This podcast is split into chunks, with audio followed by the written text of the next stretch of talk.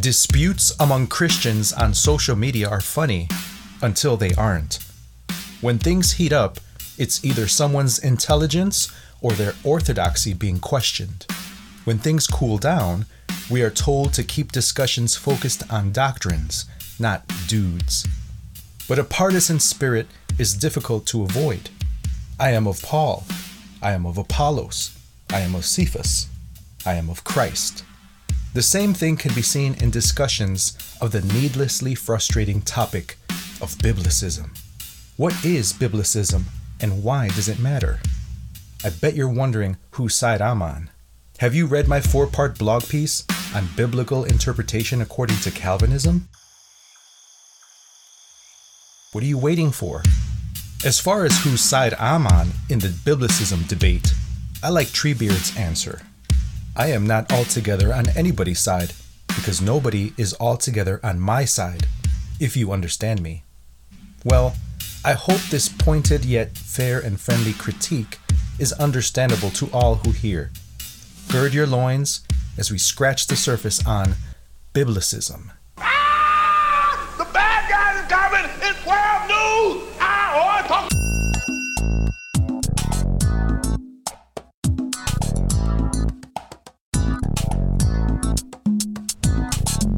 All Christians are urban Christians. Whether you live in Graceville, Florida, or Chicago, Illinois, the believer is on a pilgrim's journey from the city of destruction to the celestial city. As we endeavor to live unto God in this world, our faith looks for the city which is to come, whose architect and builder is the living God. You are not alone on your journey. As you travel the narrow way, know that a great cloud of witnesses went before you. Many travel alongside you. And while the Lord tarries, many will follow the same path after you. But until the heavenly city is brought to us, or we to it, one such pilgrim is your fellow traveler. He is Urban Puritano.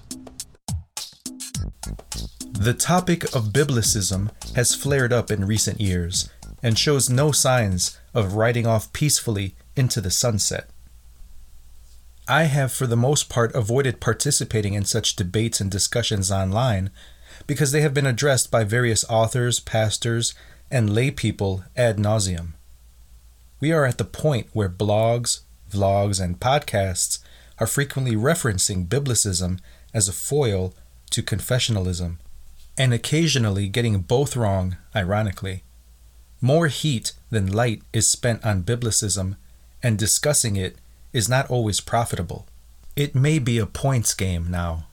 To the best of my recollection and ability to track some quarters of the Biblicism discussion, a recent approach is being doubled down on. It favors assertion more than argument, pejoratives more than premises. It seems the pejoratives are the premises. The bottom line is that Biblicism is the boogeyman. In his recently released book, The Reformation as Renewal, Matthew Barrett noted the term's first use as a pejorative without noting its employment by a Roman Catholic. Hat tip to Namor Particular Baptist on X, formerly Twitter. This omission is important due to the common Romanist apologetic against sola scriptura, which was from that point pejoratively labeled as Biblicism. Does original use of a term, however, determine its future use for all people and for all time? After all, the term Christian was originally used by infidels to label believers and persecute them on the basis of wanting to imitate Christ. Look at them. They are little Christs.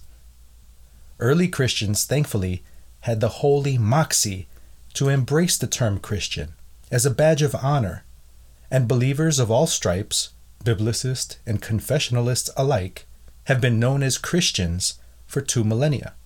What infidels meant for evil, simple believers, having learned from God's ironic work of redemption in Christ, meant it for good. What if some sincere believers, knowing its pejorative origin in Romanist apologetics against sola scriptura, want to embrace the label? Is the label inherently naive, or worse, insidious? If so, it must be shown to be so. Not even frequent Roman Catholic use of the term in the same way necessarily determined future use for subsequent Protestants who modified it for their ends. History may count noses, but truth doesn't. Romanist apologists already reject and refute sola scriptura with the pejorative epithet biblicist as being the mother of all heresies. Therefore, when contemporary confessionalists inveigh against the supposed dangers or ignorance of biblicism, it is not that impactful or scandalous. In fact, even some confessionalists embrace the term biblicist under a certain understanding of it. To the chagrin of some academically oriented believers and their enthusiastic acolytes, these confessional biblicists consider it intellectually and devotionally virtuous. The absolute madmen. Apparently, there may be versions of biblicism that are perfectly biblical and confessional, similarly to how there are versions of, let's say, determinism that are biblical and confessional, despite protestations to the contrary. What if some sincere believers, whether learned or unlearned, embrace the label biblicist as an intuitive and natural outflow of faith in the precious promises of God found in the Bible? What logical or biblical need is there to say that such people are narcissists? What about calling them obscurantists? Isaiah sixty-six two says, "But on this one will I look, on him who is poor and of contrite spirit, and who trembles at my word." This trembling at God's word is, as another Matthew comments, quote, "an habitual awe of God's majesty and purity, and a habitual dread of his justice and wrath." Such a heart is a living temple for God. He dwells there, and it is the place of his rest. It is like heaven and earth, his throne and his footstool, close quote. Matthew Henry. So then, trembling at God's word is tantamount to trembling at God himself. What would drive anyone pastorally, logically, biblically, to accuse someone of a quote-unquote idolatry of the letter of Holy Writ? What can that possibly mean when our Lord Jesus himself says, "The words that I spoke to you are spirit, and they are life," John six sixty-three.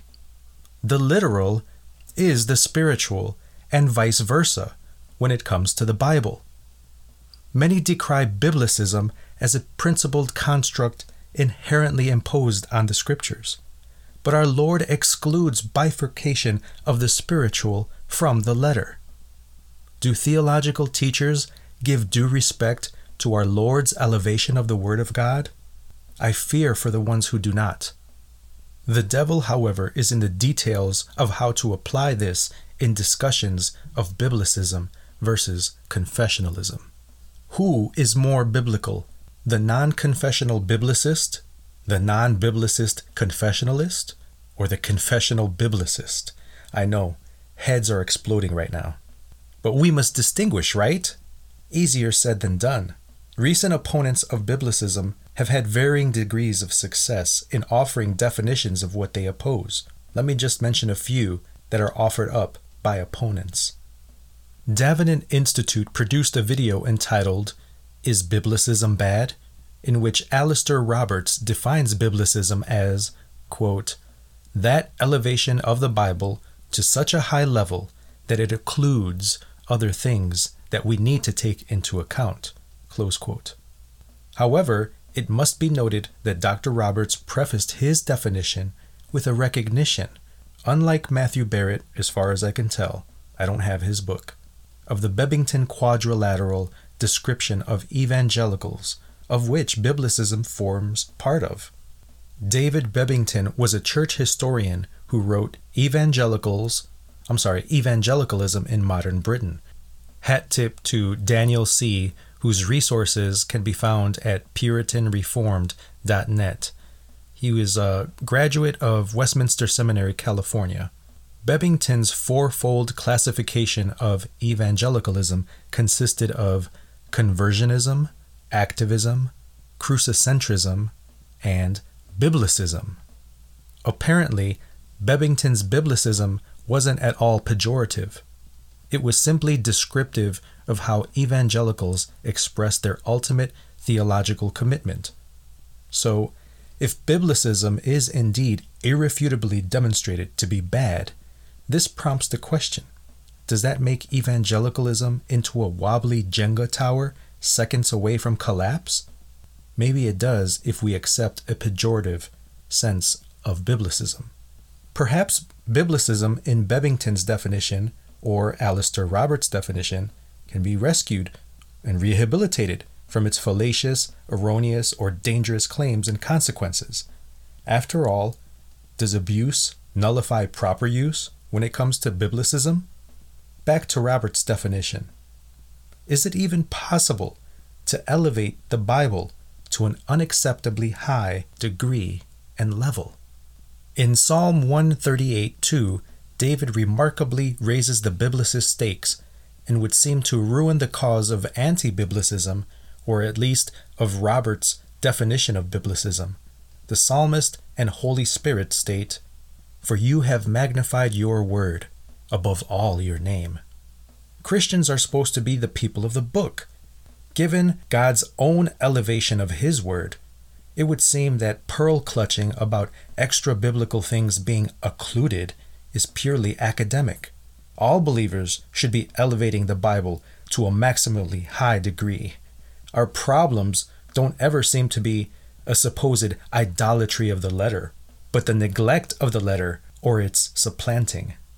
Now, a curious point is attempted to be made by Roberts when he adduces the Bible's silence on an issue to illustrate an ethical lacuna of God's word.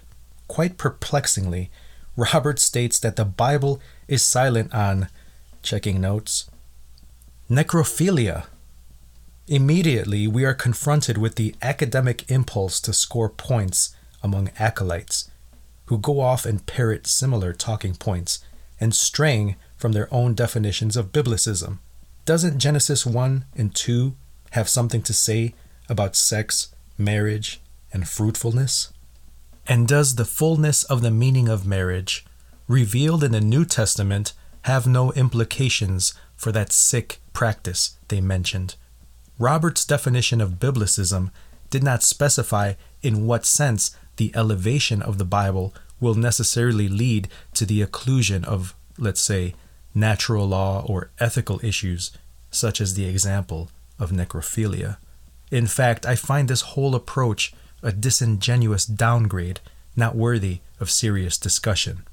In politics, if you're the first to mention Nazism, you lose. In Christian ethics, if you claim the Bible underdetermines whether necrophilia is licit, you lose. Necrophilia can quite reasonably be addressed biblically and confessionally as a sinful practice by a thoroughly reformed exposition of the moral law of God. Anything outside the purview of licit sexual practices is sinful. Whether it is explicitly or implicitly found in Scripture, the biblical data does not underdetermine this and many other issues one might think the Bible is silent on. Moreover, biblical silence is not to be equated with not having an explicit verse directly addressing a particular issue. After all, even non-confessionalist Christians believe in the Trinity by good and necessary consequence. Speaking of good and necessary consequence, the Sadducees on one occasion are recorded to have argued similarly to Alistair Roberts. In Matthew twenty-two twenty-three to thirty-three, they try to score points against the Lord Jesus by asking him a conundrum situation about the resurrection. They were under the false impression that Jesus was an unsophisticated, ignorant, naive, and perhaps even insidious biblicist. Since the Sadducees judged that the Bible was silent on the afterlife and a future resurrection of the body, they offered a reductio ad absurdum. They offered this on the basis of their notion of special revelation's silence on the matter of the resurrection. Whose wife will a woman be at the resurrection if her previous seven husbands were brothers and all died. Succinctly, the Lord Jesus draws out two deeply valid conclusions from supposed biblical silence. In doing so, he combats biblical superficiality rather than silence. First, the purpose and function of marriage fulfills its design in this earthly life, and to assume marriage continues in the resurrection is wrong. Why assume that? Second, they didn't read Scripture aright, since a central divine declaration would have established the truth of the resurrection. I am the God of Abraham, the God of Isaac, and the God of Jacob. The Logos Jesus draws out the valid logical implication. God is not the God of the dead, but of the living. It would seem that the necessity of the resurrection is required by the present tense in God's declaration. Leave it to Jesus to offer them a biblicist bone in their kebab. So much for idolatry of the letter.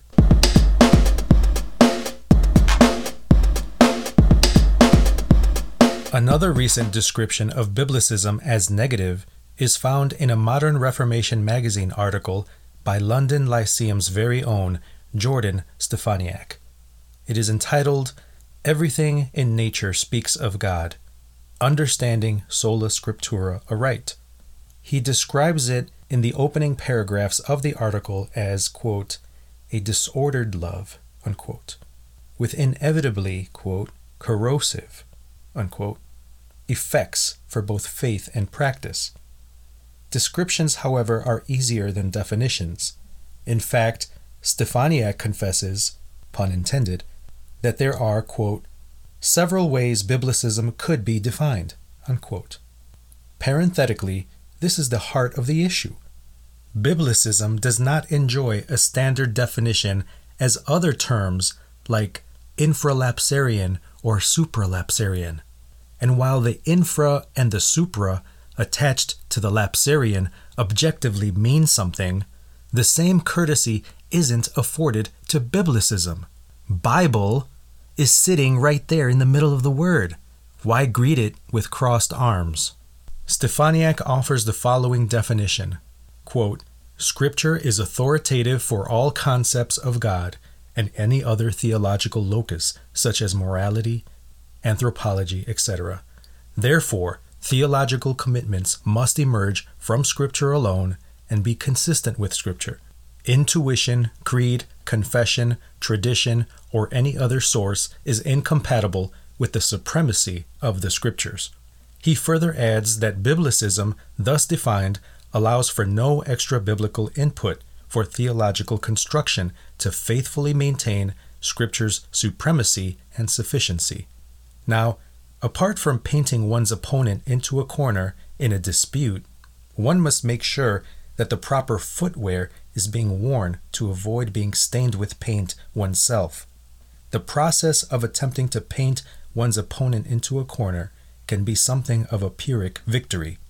Steffaniak asserts that an insurmountable problem with Biblicism, as he defines it, is that since it is unfeasible to derive any theological concept from Scripture without a secondary means apart from Scripture, then theology cannot be done.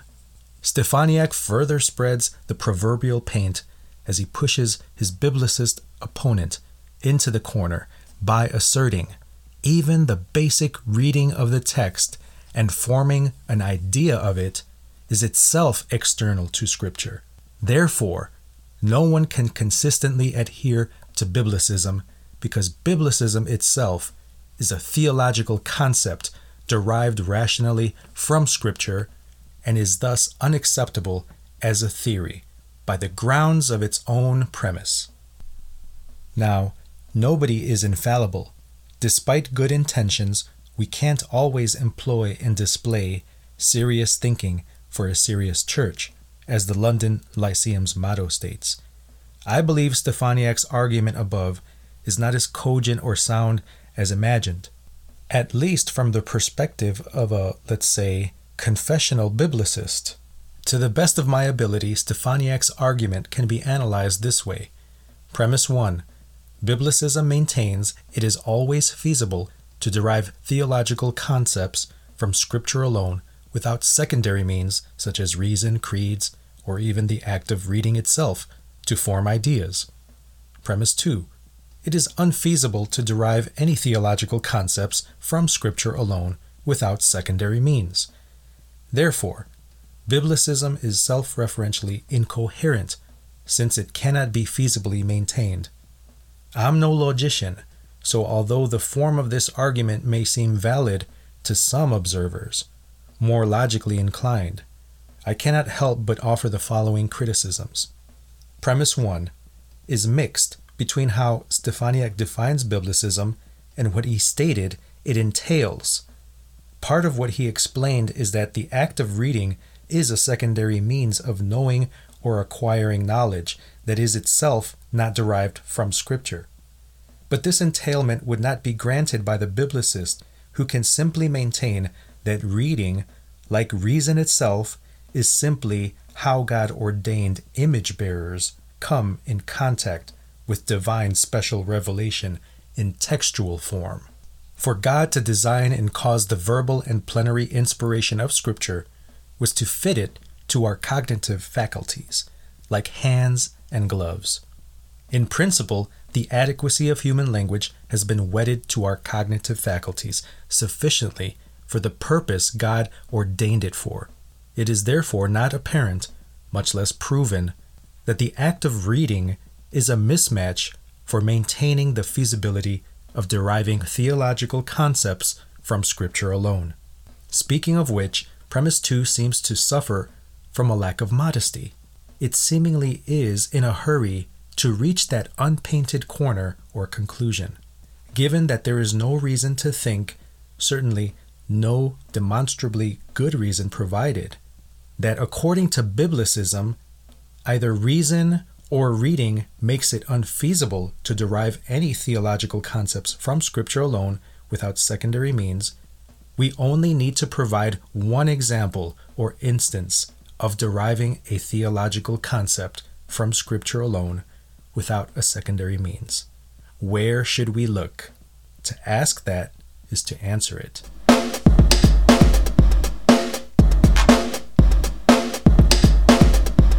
If this hypothetical Biblicist really existed, the stronger brother should imitate the Lord Jesus as he offered counterexamples from Scripture.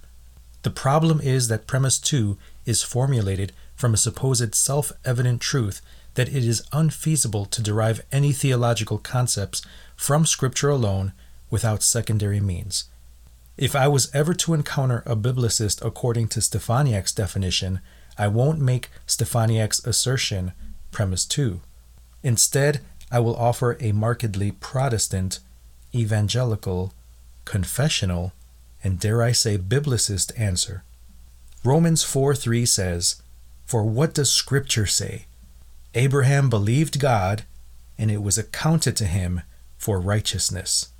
Also, just as David also describes the blessedness of the man to whom God imputes righteousness, apart from works, blessed are those whose lawless deeds are forgiven.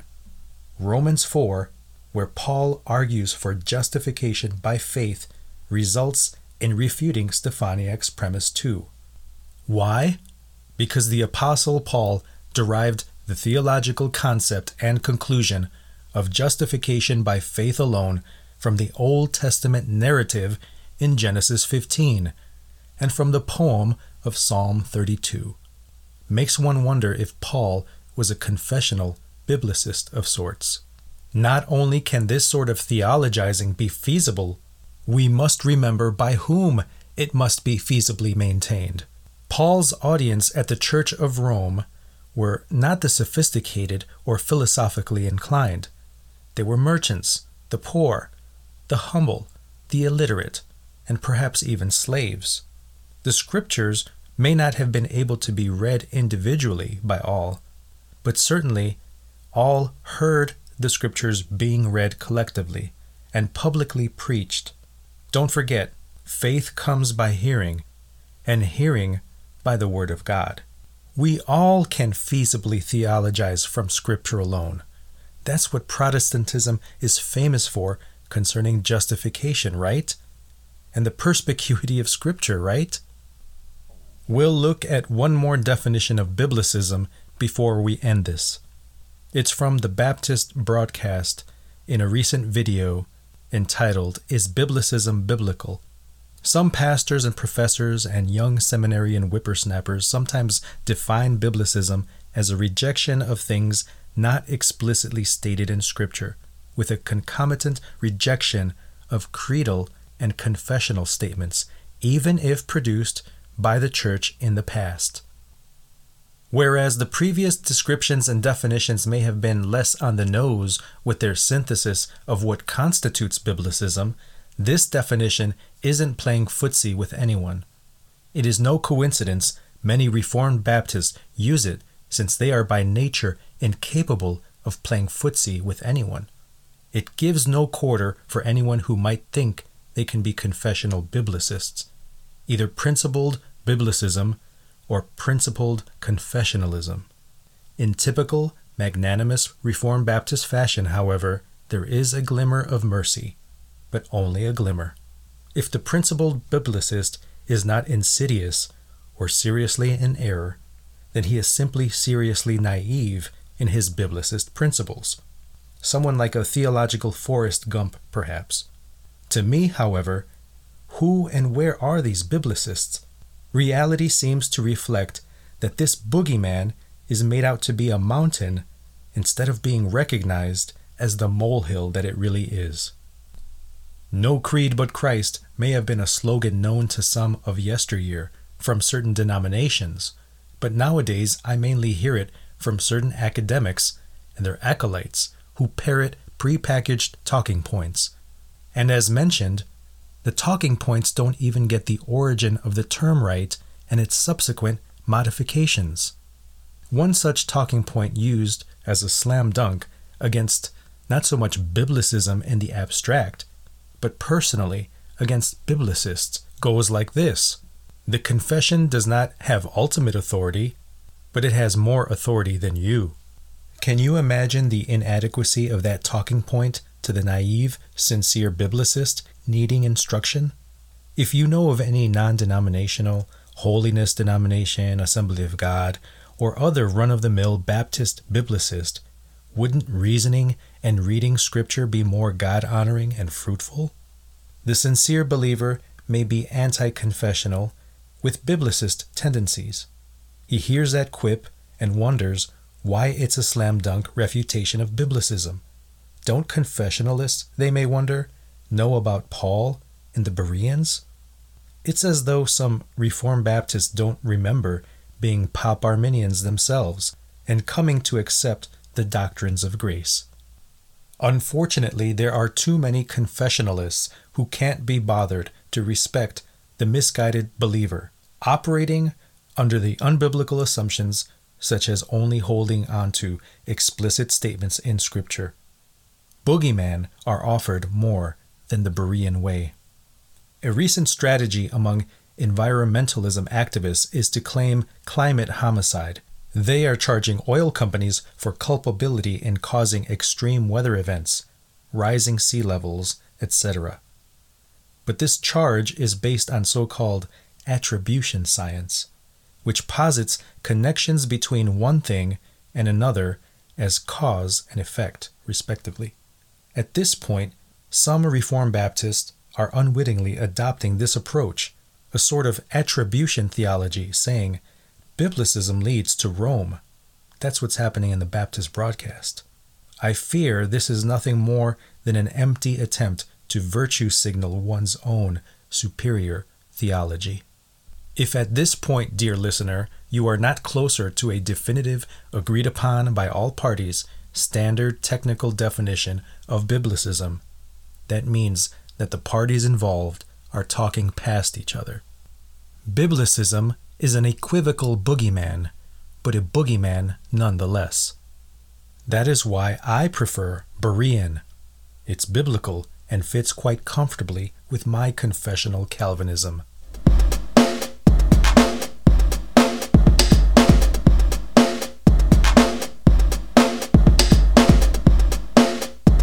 started by taking note of Matthew Barrett's documentation of the first use of Biblicism as pejorative.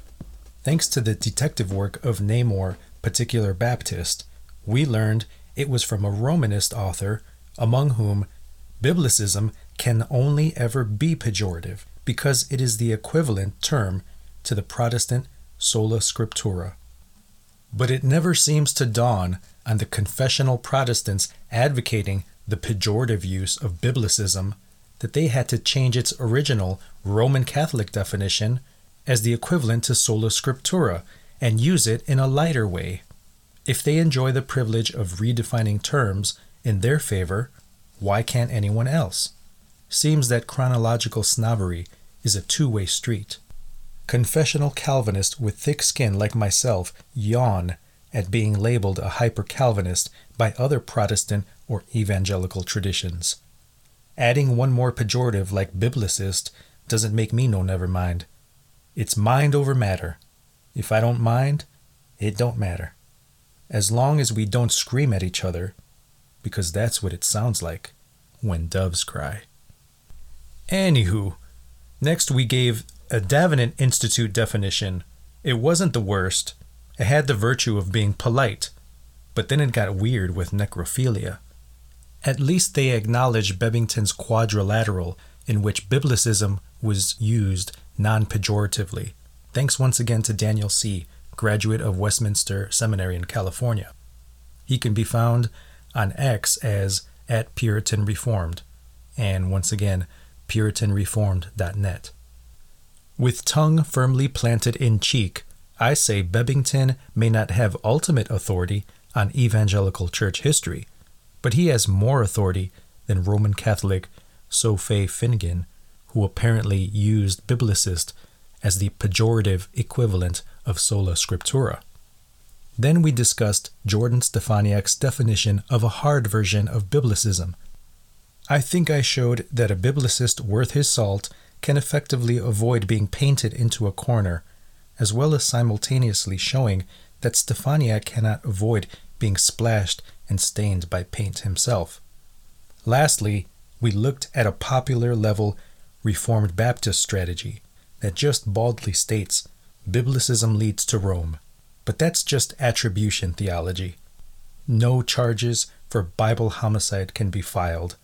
That's just as lazy as an upper jaw. The bottom line is, if the glove does not fit, you must acquit. Thank you for joining us at Urban Puritano. We look forward to catching up with you on your next stop along your journey to the city prepared by God for all true believers.